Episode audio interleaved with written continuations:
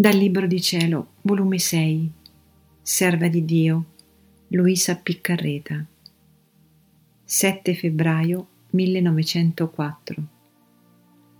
Com'è difficile trovare un'anima che si dia tutta a Dio, perché Dio si possa dare tutto a lei.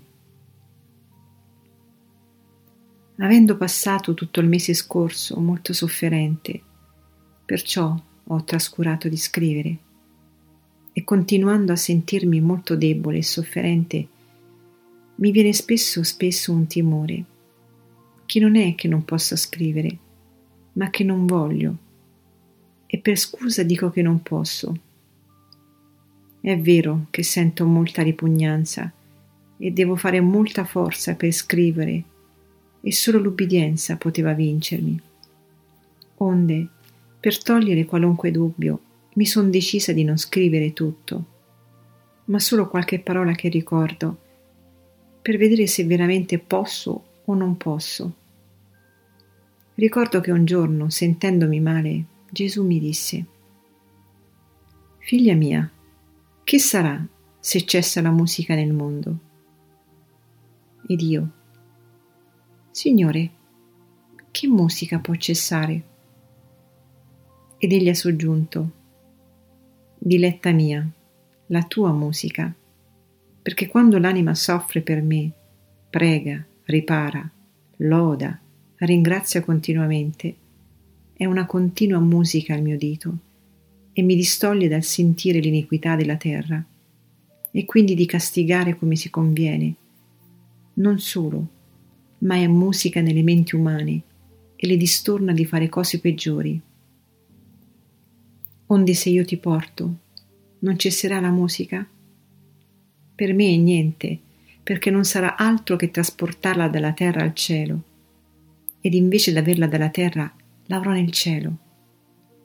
Ma il mondo come farà? Ond'io stavo pensando tra me. Questi sono i soliti pretesti per non portarmi. Ci sono tante anime buone nel mondo e che tanto fanno per Dio e che io fra tutte queste non occupo forse l'ultimo posto. Eppure dice che se mi porta cesserà la musica. Ce ne sono tante che gliela fanno migliore. Mentre ciò pensavo, con un lampo è venuto ed ha soggiunto.